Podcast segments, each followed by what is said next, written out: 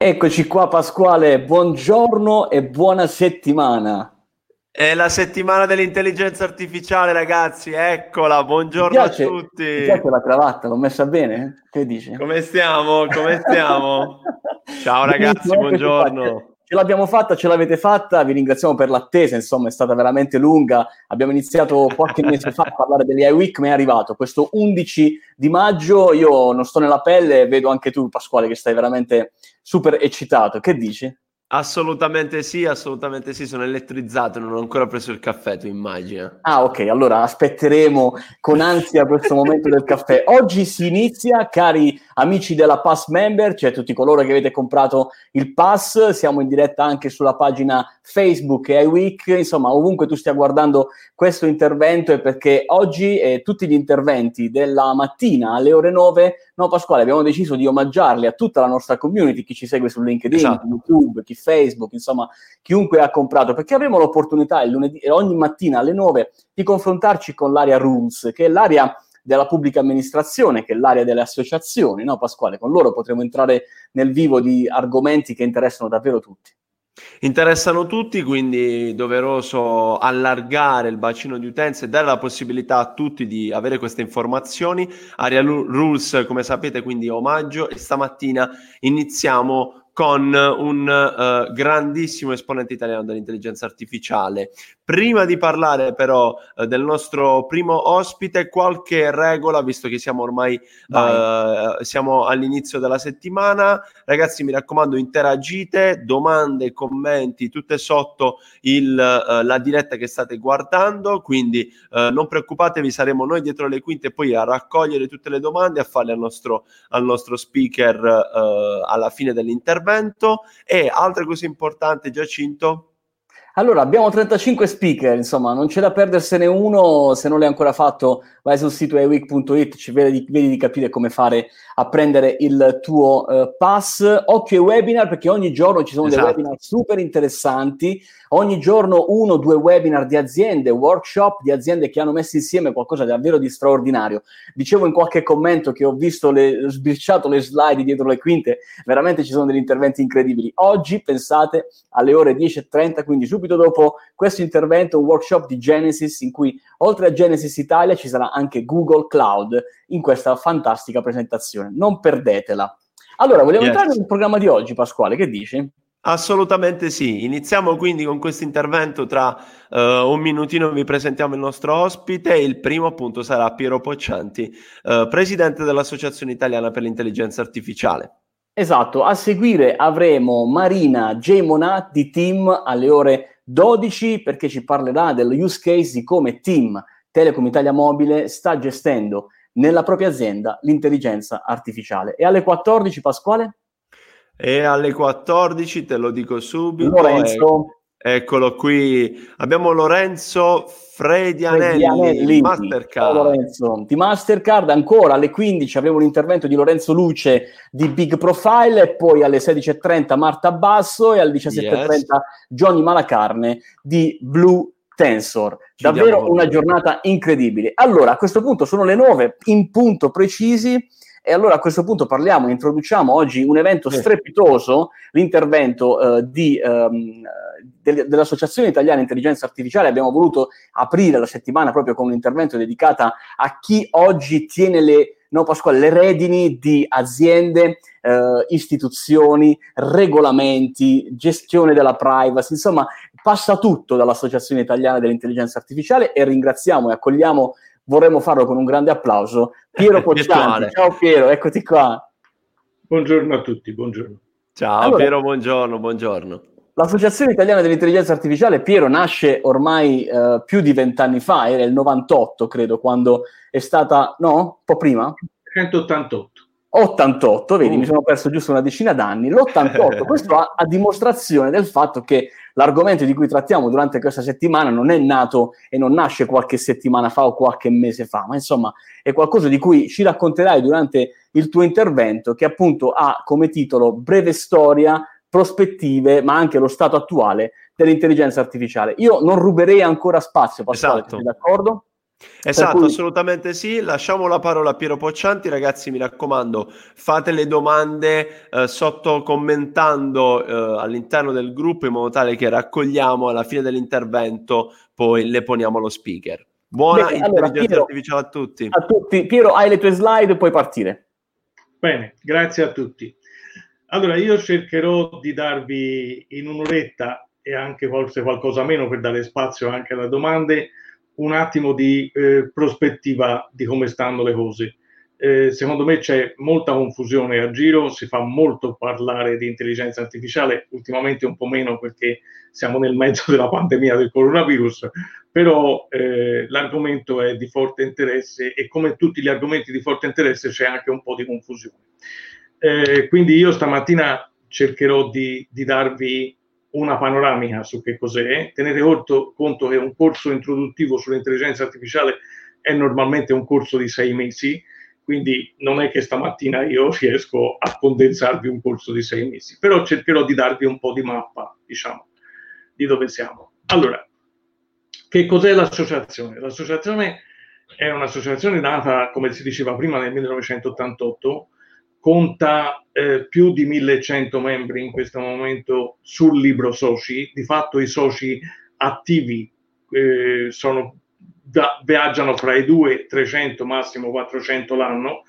Eh, quando è nata l'associazione era fatta del 60% di ricercatori e il 40% di aziende. Poi mh, nel tempo le aziende sono sparite, sono andate via, si sono eh, raffreddate, diciamo, e stanno tornando adesso su questo argomento perché in questo argomento in questo momento eh, è sulla cresta dell'onda. Eh, la, l'associazione è il membro italiano dell'Eurai, che è l'associazione europea di intelligenza artificiale. Esiste un'associazione di questo tipo in ogni paese europeo, praticamente. E eh, ha una serie di gruppi di lavoro che si occupano di aree di interesse che vedete mh, lì, io ora non, non, starò a descrivervelo, alcune sono eh, aree dell'intelligenza artificiale eh, da un punto di vista teorico, teorico, altre sono aree da un punto di vista di ricaduta applicativa.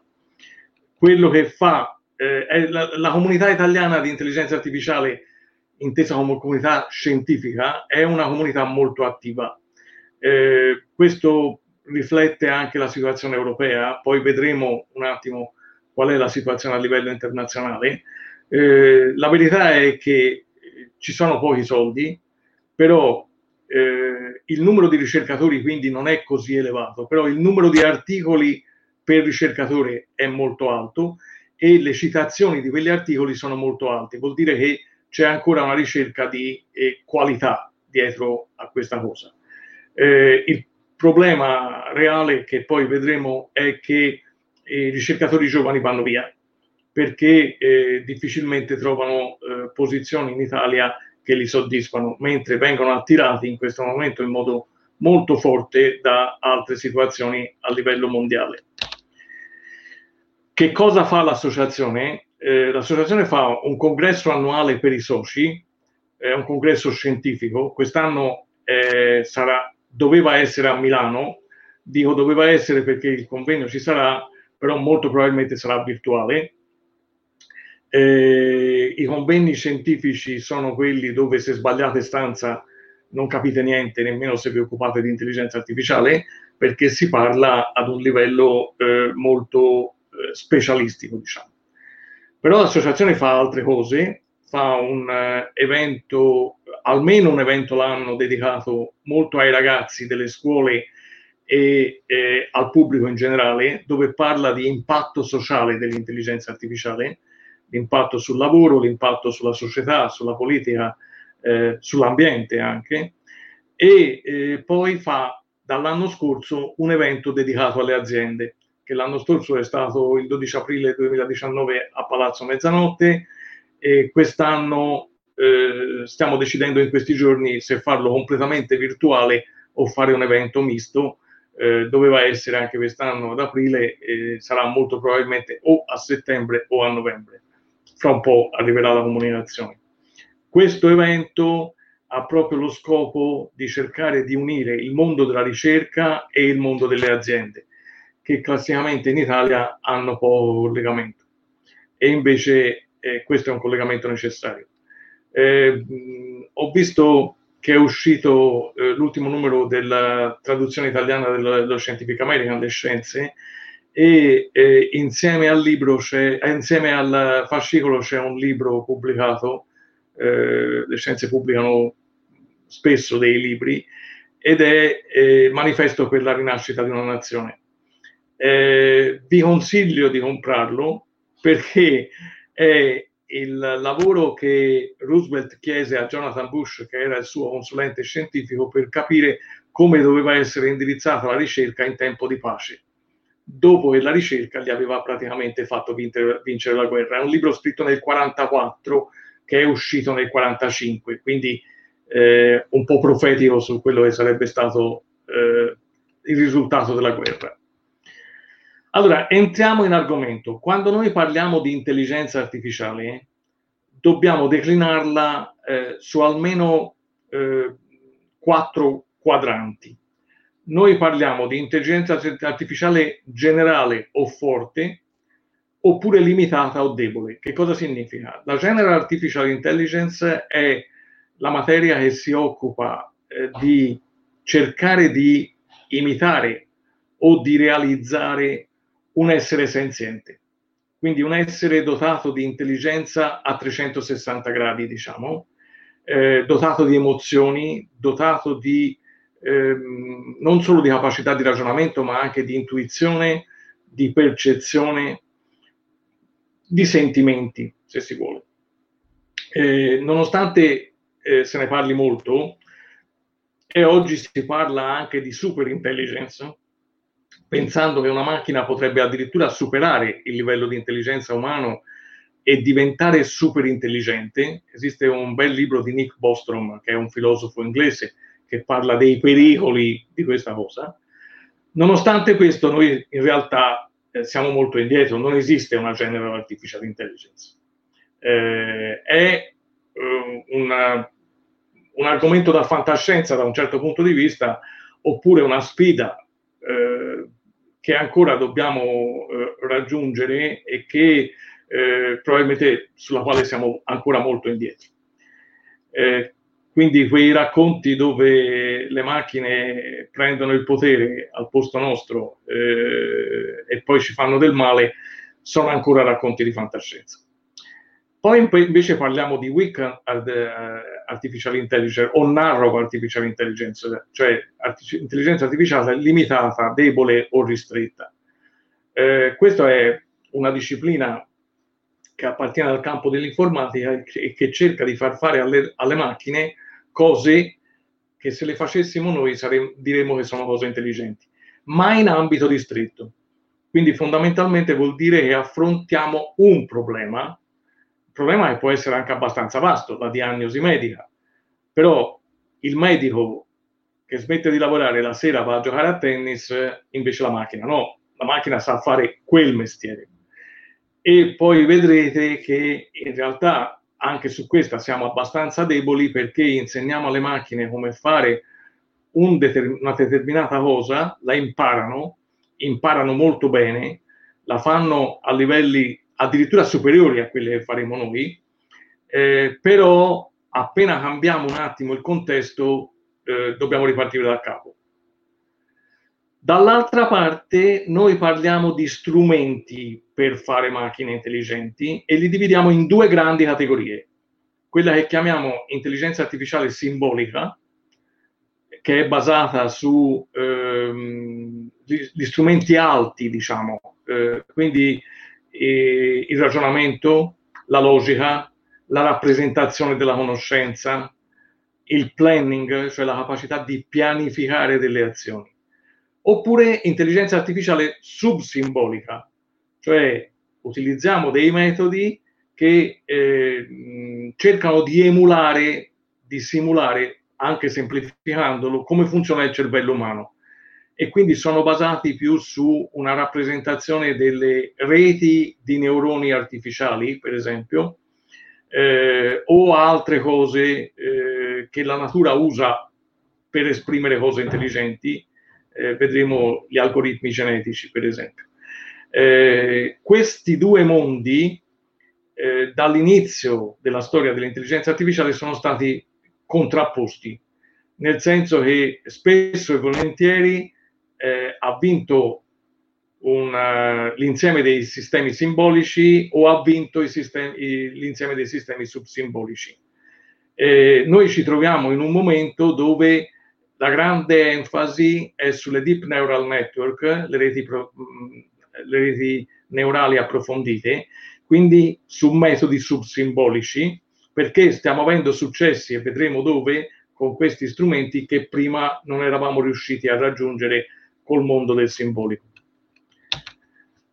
Allora, l'intelligenza artificiale eh, moderna, diciamo così, eh, nasce nel 1943 in realtà, con un articolo di due ricercatori americani, McCulloch e Pitts, uno è un matematico e l'altro è un fisiologo, che descrivono per la prima volta come potrebbe funzionare un neurone artificiale o una rete di neuroni artificiali. Eh, l'altro evento importante è nel 1950, perché eh, nel 1950 Alan Turing, scusate, vado un attimo avanti, voglio vedere una cosa, sì, Alan Turing eh, in un famoso articolo eh, pubblicato nel 1950, appunto, si chiede se una macchina può pensare. Eh, ecco, tenete conto che Alan in quell'articolo del 1950 dire, per, dice se io eh, dovessi rispondere a questa domanda dovrei capire due cose. Dovrei capire che cosa significa macchina e cosa significa pensare. Su cosa significa macchina se la cava molto bene perché inventa un algoritmo che descrive praticamente tutte le nostre macchine, eh, tutti i nostri computer moderni eh, quella macchina oggi la, noi la chiamiamo macchina di Turing ed è un algoritmo teorico, però eh, che funziona molto molto molto bene. Sulla definizione di pensare se la cava peggio. Se la cava peggio perché dice esplicitamente guardate io non riesco a dare una definizione di pensiero.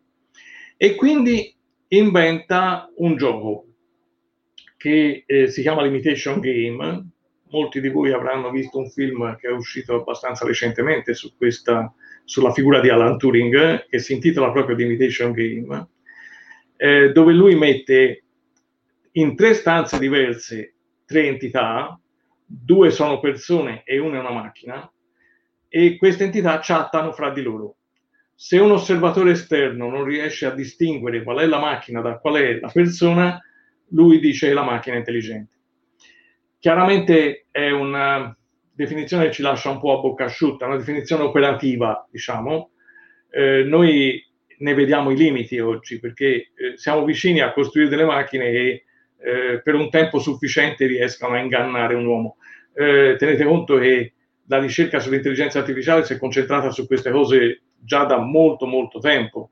Sophie era una, un programma di computer che simulava uno psicologo e che andava avanti per delle mezz'ore ingannando qualcuno che eh, interpretava la, la, la, la, figura del paziente chiedendogli ma qual è il rapporto con tuo padre, te, come ti senti, cose di questo genere, come fanno di solito i psicologi che parlano anche abbastanza poco, quindi la macchina era adatta. Oggi siamo un po' più avanti, però abbiamo l'impressione che ancora eh, siamo lontani da capire che cosa vuol dire veramente intelligenza. Nel 1956, eh, a questo convegno estivo a Dartmouth, eh, McCarthy ehm, inventa il termine intelligenza artificiale. durante questo convegno, dove eh, si cerca di definire che cos'è l'intelligenza artificiale e che cosa potrebbero fare le macchine. E questo è eh, quello che vedete qui è eh, la definizione. Lo studio procederà sulla base della congettura per cui in linea di principio ogni aspetto dell'apprendimento o, qual- o una qualsiasi altra caratteristica dell'intelligenza possano essere descritte così precisamente da poter costruire una macchina che le simuli. E quello a sinistra è McCarthy e quelli sulla destra sono Minsky e Papert, eh, altri due giganti dell'epoca. Fra parentesi, l'associazione intelligenza artificiale è nata nel 1988, il primo presidente è stata Luisa Carlucci Aiello, che tornava dall'America dopo aver, dopo aver studiato e lavorato proprio con Minsky e Papert e McCarthy. Allora, la storia dell'intelligenza artificiale, diciamo dal 56 in avanti, dall'epoca della sua definizione, è fatta di n momenti di grande entusiasmo e n momenti di grande delusione. I ricercatori parlano di inverni e primavere dell'intelligenza artificiale e quella, è, quella che vedete nel mezzo è la curva del life cycle di Gartner. Gartner sostiene con una metodologia ben precisa che qualsiasi tecnologia ha um, un momento di nascita, un picco uh, di, es- di aspettative gonfiate e poi va a finire prima nella valle della disillusione e poi nella piana della produttività. Cosa vuol dire? Vuol dire che noi siamo portati a eh, sovrastimare le nostre possibilità, le possibilità di una tecnologia, spesso portandole a, all'eccesso e quindi poi ci disilludiamo. Questo è successo eh, nel campo dell'intelligenza artificiale almeno tre o quattro volte io ne ho visti tre o quattro di momenti di questo genere. Noi siamo in un momento di eh, primavera, forse di estate da un certo punto di vista dell'intelligenza artificiale, ma eh, se non eh, riusciremo a superare alcuni limiti, eh, è indubbio che ricadremo in un inverno.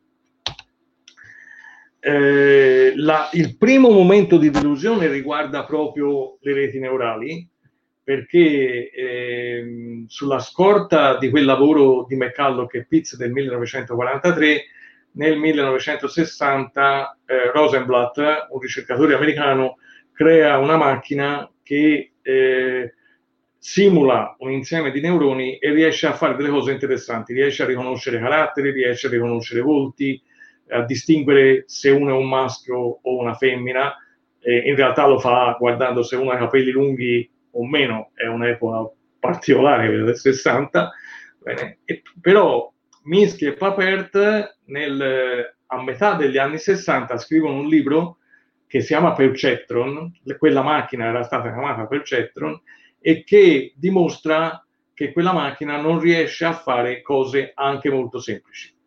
Per esempio non riesce a risolvere eh, una funzione logica molto semplice come l'esclusive OR, ehm, e tutta la ricerca sulle reti neurali si è fermata.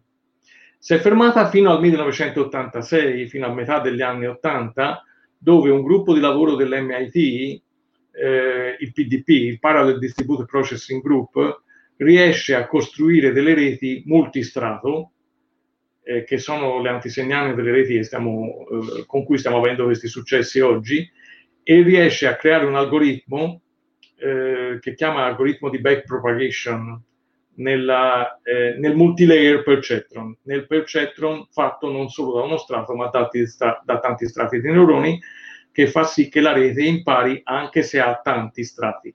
E quella rete supera il problema che avevano evidenziato Minsky e Papert in quel libro. E quindi la, la, la, ricerca sulle reti neurali da allora riparte con una serie di grossi successi. Poi vi spiegherò perché oggi ehm, c'è una così grande enfasi su questa cosa.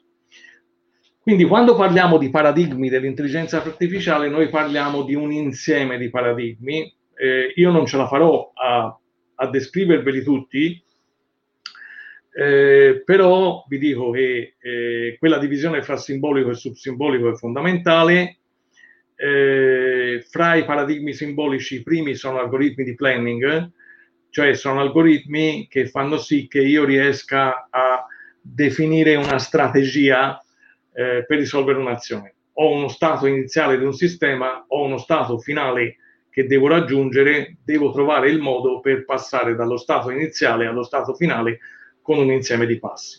Eh, si fanno moltissime cose col planning, per esempio si fanno i giochi, eh, giocare a dama, giocare a scacchi vuol dire proprio avere una situazione iniziale, una situazione finale e cercare di fare delle mosse contrastando quelle dell'avversario che mi portino dalla soluzione e dalla situazione iniziale a quella finale.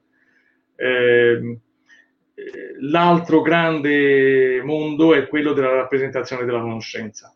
Beh, io eh, fornisco alla macchina una rappresentazione della realtà, di un sottoinsieme della realtà, e poi faccio sì che la macchina elabori delle strategie, ragioni.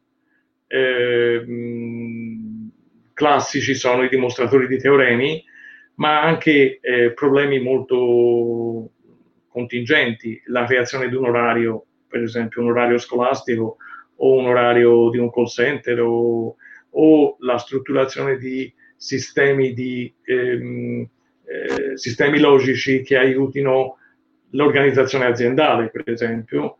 Bene, queste sono tutte cose basate sulla rappresentazione della conoscenza. I sistemi esperti sono stata un'altra grande onda dell'intelligenza artificiale, è venuti fuori proprio eh, dopo che Minsky e Papert hanno dato un colpo forte alle reti neurali e rappresentano un'altra estate dell'intelligenza artificiale dove io cerco di far sì che una macchina riesca a esprimere la conoscenza di un esperto in un certo settore.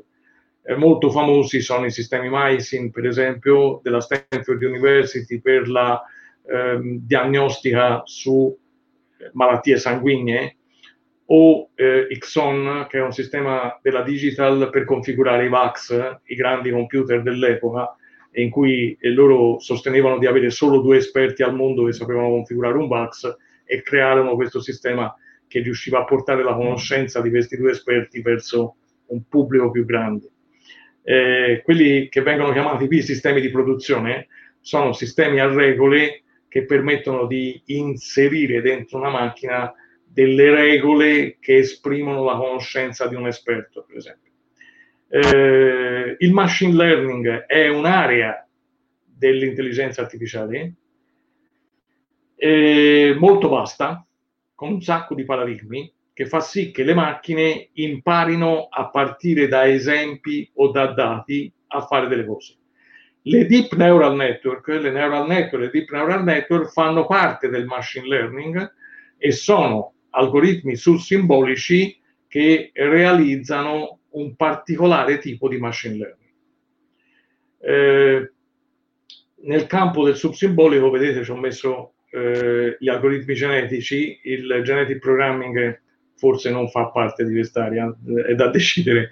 Comunque gli algoritmi genetici sono algoritmi che permettono di eh, creare insiemi di soluzioni molto vaste, eh, e poi di farle evolvere con meccanismi casuali o incrociando fra loro le soluzioni, in qualche modo simulando quello che fa la natura eh, con l'evoluzione e eh, riescono a produrre abbastanza in breve tempo soluzioni molto interessanti. Un classico problema che si affronta con Genetic Algorithms eh, sono il problema del commesso viaggiatore, quindi una persona che deve percorrere un cammino fra n città non tornando mai alla città precedente avendo il cammino più breve che gli permette però di visitare tutte quante le città. Eh, classicamente questi sono problemi di tipo NP complesso, cioè quando studiamo la complessità computazionale noi dividiamo i problemi in problemi che sono affrontabili in un tempo polinomiale, vuol dire che io riesco a descrivere un algoritmo che riesce a risolvere quel problema e quindi poi in dipendenza della potenza della macchina, della memoria a disposizione, dei passi che devo fare, io so quanto tempo ci metterà, da uh, problemi che non sono affrontabili così e per i quali ho bisogno di algoritmi NP, non polinomiali, vuol dire che devo cercare la soluzione. Ecco, un'altra cosa che contraddistingue tutti i sistemi di intelligenza artificiale dai sistemi eh, tradizionali, dal computer tradizionale, è che qui stiamo parlando di tecnologie dichiarative. Cioè io sono abituato a eh, prendere un computer e descrivere un algoritmo con cui lui poi risolve in un insieme di passi un problema. Qui no, sia che parliamo di algoritmi simbolici e di subsimbolici, sia che parliamo di sistemi di rappresentazione della conoscenza o di machine learning, io eh, do una descrizione del problema alla macchina o tramite una mia descrizione o tramite degli esempi gli dico quali sono gli strumenti che ha a disposizione, qual è lo stato finale, lo stato eh, che deve raggiungere il desiderio, diciamo, e poi è la macchina che crea l'algoritmo. Questa è la differenza sostanziale. In questo momento il Dipartimento della Difesa americano sta lanciando una sfida eh, cercando di definire quali sono i limiti della, eh, delle soluzioni attuali e definendo tre ondate di intelligenza artificiale. Voi eh, avete capito che stato, ci sono state molte più ondate, però loro eh, ne classificano tre. Quella dell'uncrafted knowledge vuol dire della conoscenza fatta a mano, vuol dire che sono io che descrivo una macchina eh, della conoscenza. Quella della statistical learning è l'epoca attuale, quella delle deep neural network che imparano da esempi, e un'epoca futura che loro auspicano che arrivi, quella della contextual adaptation, cioè di macchine che sono capaci di adattarsi al contesto. E loro fondamentalmente dicono che quando parlo di narrow artificial intelligence devo descrivere quattro, quattro capacità, quella di percepire, quella di imparare, quella di astrarre e quella di ragionare. Nella prima epoca avevo scarsa capacità di percezione, quasi niente di imparare, pochissima capacità di astrazione, se non nulla, ma macchine che erano capaci di ragionamento. Questo è interessante perché quelle macchine erano anche capaci di spiegare il proprio comportamento.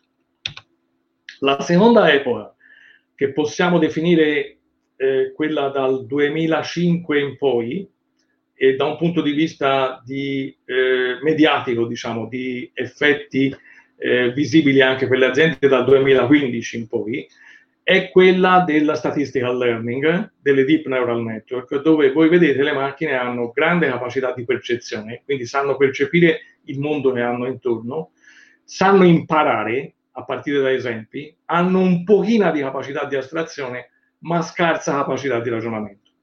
L'idea del Dipartimento della Difesa è mettere insieme, e ci stanno mettendo tanti soldi, due, mh, circa 2 miliardi di dollari, le capacità della prima epoca con quelle della seconda per arrivare a una macchina che sappia eh, percepire, imparare, astrarre e ragionare. La capacità di astrazione e di fare analogie è eh, la parte dove le macchine eh, rimangono inferiori a noi, anche quando parliamo di narrow artificial intelligence. Quindi questa è la sfida ed è una sfida su cui si sta concentrando anche la comunità europea, esistono progetti piuttosto grossi in questo momento eh, con diversi soldi che puntano proprio a coprire questi aspetti, anche perché la capacità di astrazione è legata alla capacità di spiegazione. E questo è fondamentale perché se voi vi immaginate una macchina che guida da sola e che poi fa un incidente, voi come minimo gli vorreste chiedere come è successo, perché hai fatto l'incidente. Badate bene eh, non è detto che se voi fate un incidente sappiate rispondere, perché magari eh, avete agito distinto. Poi vi ricostruite però a posteriori una spiegazione. Le macchine questo oggi non lo fanno. Allora, eh, dove siamo oggi? Eh, noi anno per anno abbiamo raggiunto dei risultati, spesso sono giochi, però non sono giocattoli, è una cosa diversa. Spesso il gioco ci fa capire lo stato dell'arte della macchina, perché è una sfida, no? Allora, noi nel 1997 abbiamo avuto Deep Blue che ha vinto contro Kasparov, il grande campione di scacchi. Badate bene, qualcuno ha insegnato alla macchina le regole degli scacchi, le ha descritte e ha descritto le strategie. Quindi si sta parlando di uncrafted artificial intelligence. Nel 2011 una macchina vince a Jeopardy. Jeopardy è un gioco simile a, è un gioco a quiz. Eh, chi, chi, è anziano come me si ricorda del rischia tutto in Italia. Eh, e la macchina ha vinto eh, contro i due grandi campioni di, di Jeopardy. Uno è quello che negli ultimi dieci anni ha vinto più soldi e l'altro è, è quello che è rimasto per più settimane in carica. E eh, è un gioco complesso perché le domande non sono semplici e la macchina riesce a rispondere e eh, il primo giorno è, è, stata una gara su tre giorni, il primo giorno ha pareggiato, il secondo ha vinto e il terzo ha vinto. Eh, L'IBM che ha creato questa macchina che si chiama Watson eh, su questa macchina ci sta facendo eh, molto business perché la sta applicando in campi che non sono assolutamente giochi come campi medici o campi finanziari o altre cose di questo genere. Eh, nel 2016 una macchina vince contro un grande campione di Go. C'è una differenza sostanziale fra, la macch- fra Watson, eh, fra, mh, mm, scusate, fra Deep Blue che gioca a scacchi e eh, AlphaGo o ehm, Zero Go, che sono le macchine create da eh, DeepMind, che ora è posseduta da Google e che giocano a Go. La differenza fond- fond- fondamentale è che negli scacchi qualcuno ha insegnato alla macchina a giocare a scacchi, gli ha dato le regole, eh, non l'ha programmata, eh, gli ha dato le regole e gli ha dato le strategie. Eh, AlphaGo eh, impara da sola, giocando prima contro gli umani. Eh, la versione dopo addirittura non gioca mai contro umani, gioca solo contro se stessa.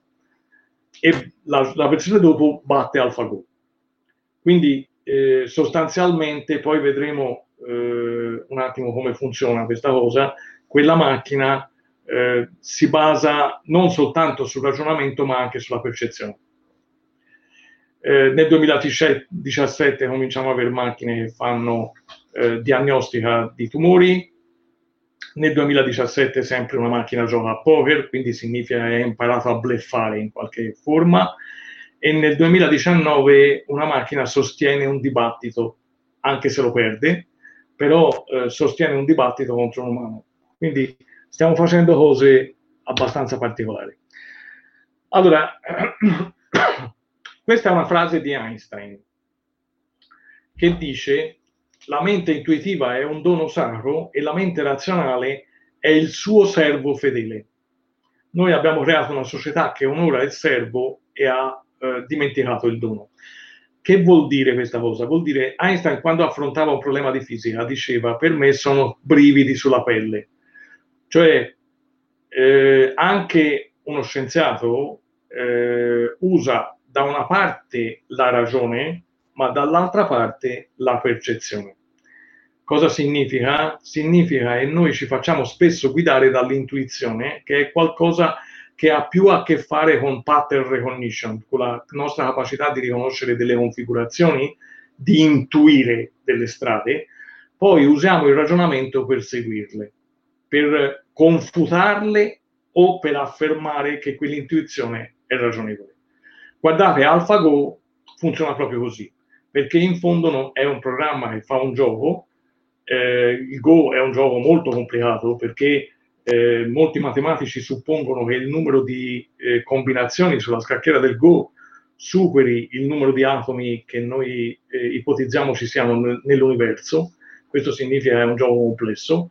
Eh, quindi cerca di fare planning, cerca di capire se da una certa posizione, facendo delle mosse, può arrivare a una posizione buona e per farlo eh, usa però eh, una rete neurale approfondita che impara giocando tante volte o contro umani o contro se stessa eh, qual è la mossa migliore a partire da certe configurazioni. Quindi anche in questo caso, anche nel caso di AlphaGo e vedrete in moltissimi altri esempi, noi stiamo usando da una parte metodi simbolici come il planning e dall'altra parte metodi subsimbolici come le deep neural network. Quindi non è completamente vero che oggi noi eh, stiamo avendo successo solo col campo delle deep neural network. La verità è che stiamo già integrando i due eh, metodi diversi e questa integrazione, grazie soprattutto alle deep neural network e alla loro capacità di percezione, ci sta portando più avanti eh, nella nostra capacità di costruire macchine che facciano cose intelligenti. Eh, vi voglio far vedere una cosa eh, quindi se è possibile vi faccio vedere eh, una parte, anche se non ve lo insegnerò chiaramente, eh, di una cosa di, di, di Prolog, che è un linguaggio logico. Vi faccio vedere un programmino in Prolog che risolve il Sudoku. Questo risolve qualsiasi Sudoku. Ora io non ve lo sto a spiegare, però fondamentalmente ci sono le regole. Dice che la lunghezza delle righe deve essere di 9, che eh, tutte le righe devono avere la stessa lunghezza, che posso inserire dentro ogni elemento della riga un numero da 1 a 9, che devono essere tutti distinti, che se inverto le righe e le colonne, anche qui devono essere tutte distinte, e che ci sono n variabili, 9 variabili per ogni riga. Basta. Questo è sufficiente per eh, eh, dichiarare alla macchina come si risolve un, eh, un sudoku. Per esempio, qui vedete problem 2, io ho inserito un sudoku dove ho messo dei numeri e altri sono delle lineette che sono i numeri che mancano. Se adesso io gli dico consult sudoku e poi gli dico risolvi, lui mi fa vedere quella, eh, quel problema di Sudoku risolto. Ok? Adesso io vi faccio vedere un piccolo video che dovreste vedere dalla mia macchina. Sì, lo vediamo, lo vediamo, confermo. Bene. Allora, guardate che cosa è successo. Eh? È successo che lui ha fatto vedere alla macchina il Sudoku dove ci sono i numeri neri e la macchina ha sovrapposto i numeri verdi.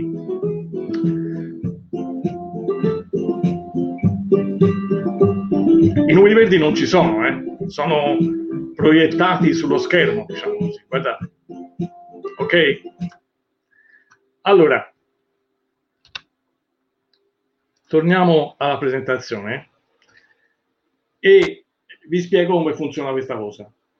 Questo è un caso semplice dove sto mettendo in, insieme sistemi simbolici e subsimbolici. La rete neurale approfondita vede tramite la webcam il sudoku e eh, interpreta il sudoku e lo trasforma in una lista simile a quella che avete visto nel programma Prolog. Poi lo passa a un programma simile a quello Prolog, in realtà fatto in Python, ma con le strategie del, del, dei motori simbolici di intelligenza artificiale, che lo risolve, lo ripassa indietro a, al sistema eh, di visione che sovrappone a quello, all'immagine che vede la soluzione. Okay? Trovate programmi di questo genere anche molto semplici a giro.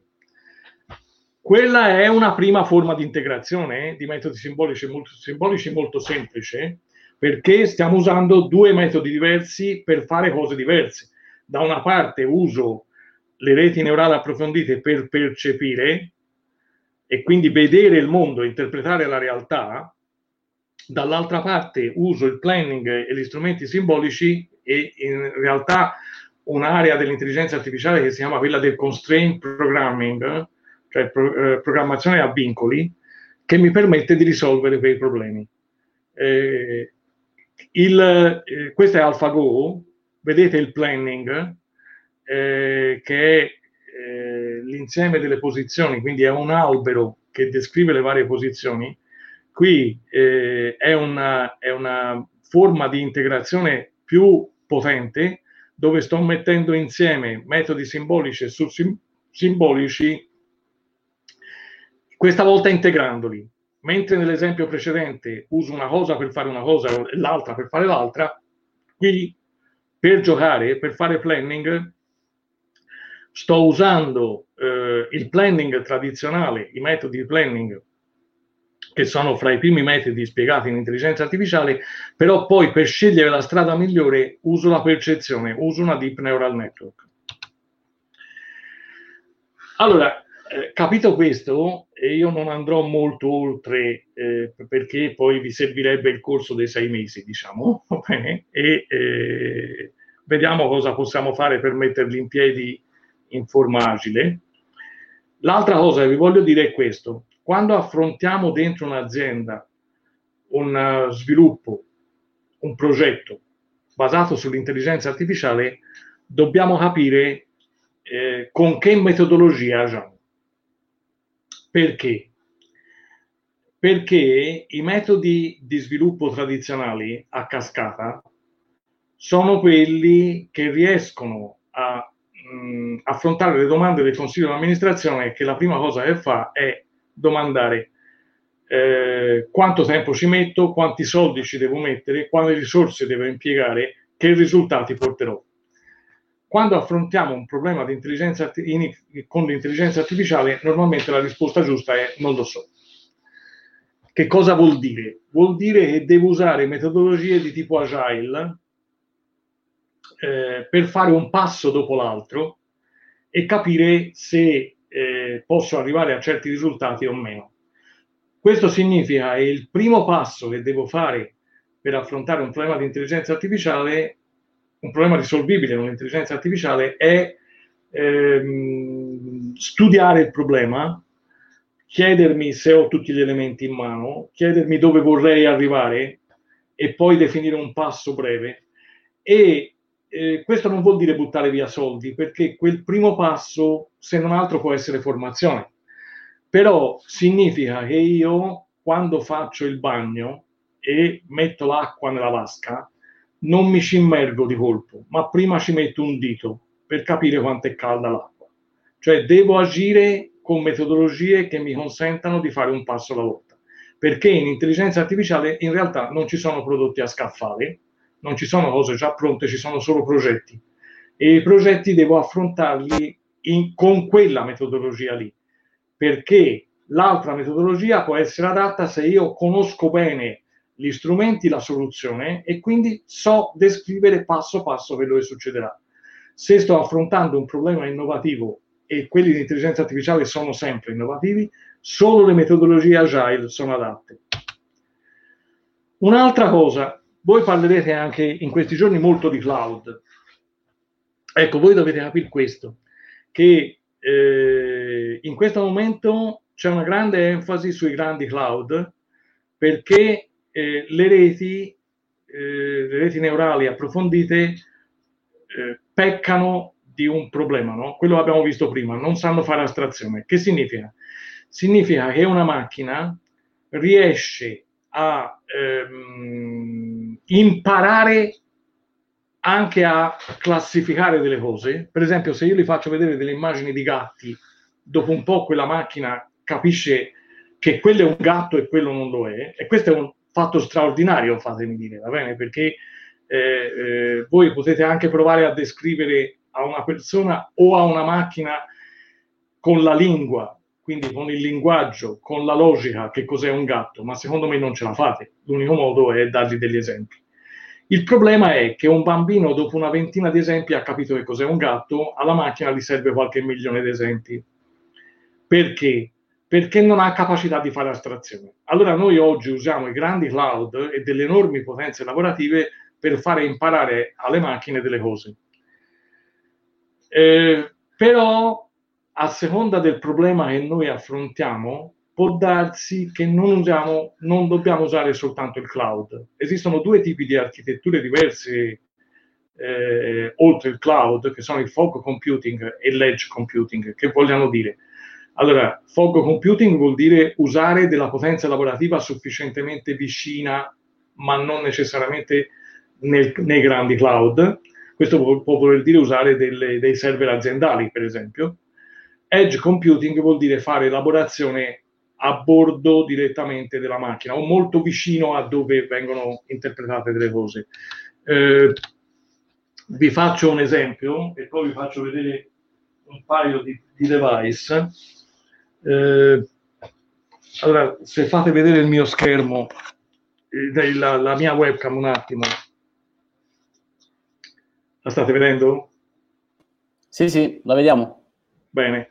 Allora, questo per esempio è un dispositivo eh, di Intel che si chiama Movidius e che è una piccolissima scheda acceleratrice grafica. Questo è un dispositivo equivalente di Nvidia eh, che ha una potenza lavorativa notevole eh, e che eh, tutte e due diciamo, servono ad accelerare la capacità di calcolo di una rete neurale. Ecco, si può tornare anche alla presentazione. Che cosa voglio dire? Voglio dire che quei dispositivi sono adatti a fare un certo tipo di lavoro. Facciamo un esempio. Prendiamo una banca, le banche hanno i bancomat. I bancomat sono delle cassaforti messe a fronte strada. È abbastanza evidente che eh, sono soggette poi a essere scassinate. Allora, però accanto ai bancomat di solito esistono delle telecamere, quindi sarebbe possibile mettere in piedi una, mm, uno strumento di intelligenza artificiale che riesce a riconoscere un pattern particolare, per esempio qualcuno che si avvicina a una bombola con la fiamma ossidrica e che cerca di scassinare il bancomat e avvertire subito. Però se io cerco di fare questa cosa nel cloud, come normalmente si fa con i telefoni, con altri strumenti di questo genere, io devo passare le immagini dalla telecamera fino a un centro di elaborazione che non è nemmeno detto sia in Europa. Eh, e questo il garante della privacy non me lo fa fare perché giustamente lui dice te non li passi soltanto le immagini di quello con la fiamma ossidrica, ma anche quello della vecchietta che va a prelevare. Eh, se io uso un dispositivo come quello, io posso attaccare alla telecamera un dispositivo di quel genere, insegnargli che esiste quel pattern pericoloso, poi magari eh, mi scambierà la bombola della fiamma ossidrica con la bombola d'ossigeno di un malato, però non è grave perché mi dirà, eh, darà un segnale che dice possibile attacco. Dopodiché qualcuno andrà a vedere con quella stessa tele- telecamera un umano e avvertirà la polizia oppure no. Bene. Quindi in questo modo io posso fare una cosa, fra parentesi uso molto meno energia perché non sto trasmettendo tutto il flusso delle immagini verso qualcuno, ma le sto tenendo lì a bordo. Quindi di volta in volta devo scegliere l'architettura giusta, che probabilmente è un'architettura mista. Eh, ultimo, credo ultima slide, fatemi vedere, sì. Eh, qual è la situazione internazionale in questo momento? Allora, la situazione è molto particolare perché eh, gli Stati Uniti stanno eh, portando avanti la ricerca in modo molto molto forte, ma la stanno portando avanti con le grandi aziende. Eh, a parte il DARPA che avete visto, c'è un forte movimento anche all'interno dell'università, ma molti dei ricercatori vengono prelevati dall'università e portati nelle aziende e sono le grandi aziende, IBM, Google, Facebook, eh, Amazon, eh, eccetera, che conducono il gioco.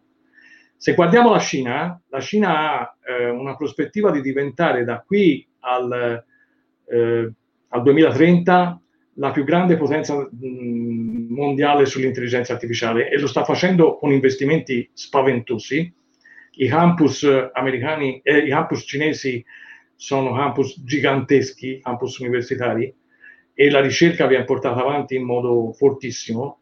E qui però quello che comanda è il governo, cioè eh, le aziende ci sono, però gli standard e la ricerca di base vengono, vengono fatte a livello universitario, a livello dei centri di ricerca governativi. L'Europa sta un po' nel mezzo, sia da un punto di vista che potrebbe rimanere schiacciata fra questi due, sia dal punto di vista che è più bilanciata fra ricerca delle aziende e ricerca eh, dei centri accademici. Esiste però un grande problema, il grande problema è che quello che dicevo prima, i ricercatori, i ricercatori giovani spesso vanno via Oltretutto il mondo industriale europeo è fatto di piccole e medie aziende, in Italia anche di micro aziende, e se noi vogliamo eh, inserire l'intelligenza artificiale in un mondo di questo genere dobbiamo inventarci delle cose. Probabilmente lavorare con le associazioni di categoria, lavorare con unioni di aziende, fuori un fortissimo movimento eh, che è AI for Goods, AI for Humanity, cioè l'intelligenza artificiale deve servire prima di tutto all'uomo e quindi stanno venendo fuori principi etici, stanno venendo fuori eh, raccomandazioni su come usare l'intelligenza artificiale evitando possibili eh, distopie. Eh, esistono un paio di, ehm, di, di, di eh, associazioni che mettono insieme, oltre alle URAI di cui ho parlato, che cercano di mettere insieme i laboratori di ricerca e sono Ellis, che è dedicata praticamente unicamente alle Deep Neural Network, e Claire, che invece è un'unione di laboratori a 360 gradi, quindi dedicate a tutte le metodologie di intelligenza artificiale. Claire vorrebbe prendere spunto dal CERN di Ginevra, che è un'entità che porta avanti la ricerca sulle particelle elementari e che voi sapete che è sovvenzionata dai governi e che eh, riesce a fare ricerca di base, dove spesso la ricerca di base in Europa non si fa più, perché eh, quando voi proponete un progetto di ricerca, loro vi chiedono quanto tempo ci metti, quanti soldi vuoi, che, quali sono gli obiettivi che conseguirai, eccetera. In quel libro che citavo all'inizio, eh, Manifesto per la rinascita di una nazione, Jonathan Bush dice la ricerca di base deve essere libera, deve essere sovvenzionata, deve essere ispirata a principi etici tutt'al più, ma non deve essere condizionata dai risultati. E questo è quello che succede al CERN a Ginevra e questo è quello che vorrebbe fare Claire. Dopodiché la ricerca a lungo termine, la ricerca di base, deve avere ricadute a, me- a medio termine, dove le aziende e la ricerca possano lavorare insieme su progetti anche molto rischiosi, perché non è detto che i risultati ci siano, che poi deve ricadere sulla ricerca a breve. E questa sì, può essere finalizzata lavorando sempre con metodologie di tipo agile, ma può portare a risultati anche immediati. Io eh, posso fermarmi qui, se ci sono domande eh, posso rispondere, eh, se non ci sono domande posso portare... Allora, intanto, intanto volevamo, volevo ringraziarti personalmente per questo brillantissimo intervento. Assolutamente, anche io. Avevo già visto all'opera, quindi sono felice che tu abbia dato il meglio di te e ti ringraziano anche Grazie. Chi ci sta seguendo. Io ho una, una considerazione mia e poi ho delle domande dal pubblico. La mia prima considerazione è legata alle attività di ricerca che si fanno in Italia. Ora, in Italia c'è questo, eh, non so se in Italia soltanto nel mondo, questo confermamelo tu, quando si avvia un'attività di ricerca si riparte da capo. Cioè, se voglio ricercare un certo argomento di cui ci parlavi prima, dove magari c'è attività da fare sulla narrow eh, AI piuttosto che sulla general AI, eh, devo, devo, dimostrare di, partir, di, di poter rifare tutto da capo. Cioè, è come se non posso utilizzare una conoscenza condivisa che tutte le altre aziende hanno messo insieme nel frattempo delle attività di ricerca. Ti risulta questo e secondo te come può essere eh, superato questo stato? Allora, questo è vero per le aziende, eh, ma non è vero per la ricerca. La okay. ricerca è mondiale, nel senso non ci sono barriere. Eh, la ricerca è condivisa e non si riparte mai da capo. Si Bene. riparte sempre, prima di tutto si guarda che cosa hanno fatto gli altri. Okay. Questo manca in azienda perché noi in azienda eh, diciamo che eh, intacchiamo il competitivo. Bene. Mm. Noi dovremmo riuscire a dividere in due segmenti la ricerca aziendale, il competitivo e il non competitivo. Il non competitivo riguarda eh, delle parti di base. Prendete il linguaggio, la lingua, soprattutto nel mondo anglosassone, ancora poco da noi, ma sta cominciando a venire fuori, è un strumento condiviso. Certo. Perché n- nessuno può ricrearsi di strumenti linguistici, farebbe uno sforzo spaventoso quindi dobbiamo passare questo concetto anche nelle industrie. È chiaro che poi ci saranno dei momenti di competitività dove io terrò nascosta una certa applicazione perché mi dà il mio vantaggio competitivo. Ma se non mettiamo a fattor comune la parte di base, non arriviamo da nessuna parte.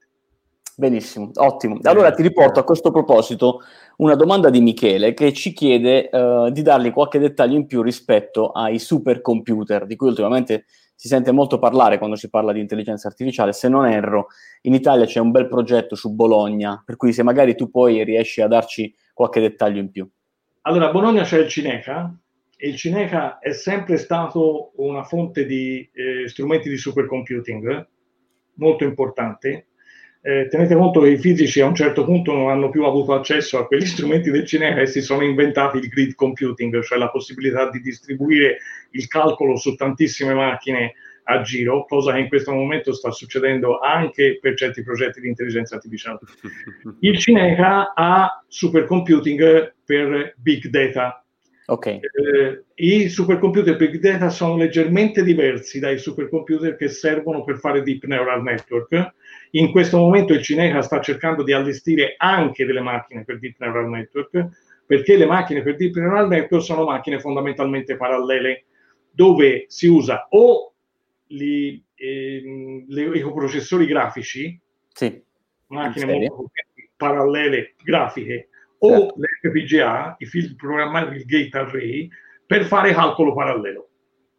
Quindi bisogna distinguere questi due mondi.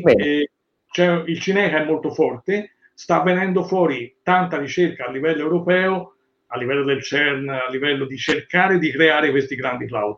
Però tenete conto che quella figura che vi ho fatto vedere, cloud, fog, edge, eh, deve essere una visione eh, integrata nel calcolo, altrimenti se cerchiamo di fare tutto in cloud poi non funziona.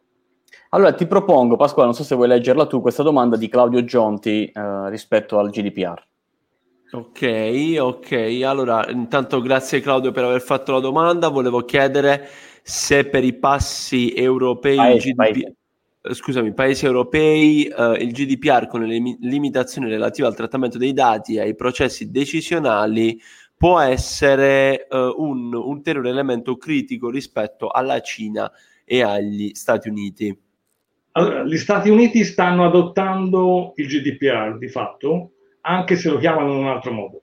Okay. Perché sono venuti fuori una serie di scandali che eh, non gli permettono più di usare eh, come gli pare eh, le informazioni. Certo. Per quanto riguarda il GDPR è sicuramente una limitazione ma anche una possibilità. Pensate a quell'esempio che vi ho fatto sempre prima sull'edge computing. Sì. Eh, in fondo è il GDPR che spinge in quella direzione ma ci fa trovare delle soluzioni creative. Esistono due documenti molto importanti, sono usciti a gennaio di quest'anno, che sono il white paper sull'intelligenza artificiale della comunità europea e il white paper sui big data, al okay. cui interno esistono le linee guida per usare eh, intelligenza artificiale rispettando le leggi GDPR. Mentre, mentre, l'anno scorso è uscito un bel documento su trustworthy artificial intelligence, intelligenza artificiale, traduciamolo così, affidabile, che dà le linee guida in generale, non solo sul, sul rispetto dei dati, eccetera. Allora, ti propongo adesso questa domanda di un utente che non è riuscito probabilmente a cliccare sul link per identificarsi. Però, Davide, Davide, eh, Davide Bottando, Davide, lo salutiamo. Davide ti dice, intervento di altissimo spessore e di eccelsa sintesi, sintesi didattica, insomma. La mia domanda è se oggi è possibile governare l'attività di ricerca utilizzando il crowdfunding magari come modello di investimento economico. Pro- probabilmente, insomma, lui quello che ci sta chiedendo è se dalla tua esperienza, avendo dialogato e dialogando in maniera continuativa con le aziende in questo mondo, se vedi questo come un modello che qualcuno sta già applicando o se si stanno facendo delle, delle ricerche su questa modalità. La risposta è sì, nel senso ci sono molti progetti, soprattutto progetti applicati però, cioè non, eh, nel ricerca di base lungo, medio, breve, questo tipo di eh, finanziamento è adatto al breve e a progetti che abbiano un risvolto abbastanza immediato. Però da questo punto di vista esistono molte esperienze. Bellissimo. E allora chiudiamo uh, con questa ultima domanda di sì. Simone Nardi, che invece ti chiede, uh, Piero, se hai evidenza di eventi internazionali uh, significativi dal punto di vista scientifico per quanto riguarda l'intelligenza artificiale. Allora, ce ne sono troppi. eh, il numero di conferenze è incredibile e i partecipanti alle conferenze sono tantissimi. Tenete eh. conto che una delle conferenze generaliste grosse, perché conferenze specializzate ce ne sono moltissime, i JCAI, eh, sarà a Bologna nel 2022 perché ha vinto, le, ha vinto Bologna, ha vinto l'Italia nel portarsela. Eh. L'anno scorso, due anni fa era a Stoccolma, l'anno scorso era in eh, Cina, quest'anno è in Giappone, poi esiste CAI, che è la conferenza europea, che quest'anno sarà in Spagna, non mi ricordo più dove, eh, e nel 2022 sarà insieme ai JCAI a Bologna. Perfetto. Cioè, come già successo a Stoccolma due anni fa, le due conferenze vanno insieme ogni quattro anni e a Bologna ci saranno le due conferenze insieme. Quindi europei e mondiali insieme a Bologna. Come le Olimpiadi, ogni quattro anni mondiali, è vero. e allora Piero, noi prima di ti ringraziamo, intanto sì, approfittiamo di questa domanda uh, di, del, dell'ascoltatore, di chi ci sta seguendo, per uh, segnalarvi che abbiamo abilitato una pagina sul nostro sito, lo vedete scorrere qui in basso, su cui potete trovare le informazioni degli eventi uh, di AI Week del 2021. Troverete già le date per le iWeek dell'anno prossimo a maggio e una novità eh, di cui parlare. Pasquale, non so se vuoi accennare qualcosa. È un evento internazionale, come faceva riferimento Simone, quindi fine, fine anno prossimo 2021 tenetevi pronti perché uh, speriamo insomma che, uh, di, di, fare qualcosa di più vicino possibile, quindi non online ma fisico, ci vedremo novembre, andate sulla pagina qui in sovraimpressione e ci sono tutti i dettagli. Bene, allora Piero, grazie ancora, insomma segui eh, se ti, se ti, fa piacere con noi questa settimana, vi ricordiamo che alle 10.30 sì. avrà inizio la, uh, il workshop di Genesis Italia in cui parleremo ancora una volta di intelligenza artificiale insieme anche a Google Cloud. Non ve la perdete perché sarà veramente, veramente interessante. Ciao, Ci vediamo tra mezz'ora. Ciao ciao. Ciao. Ciao.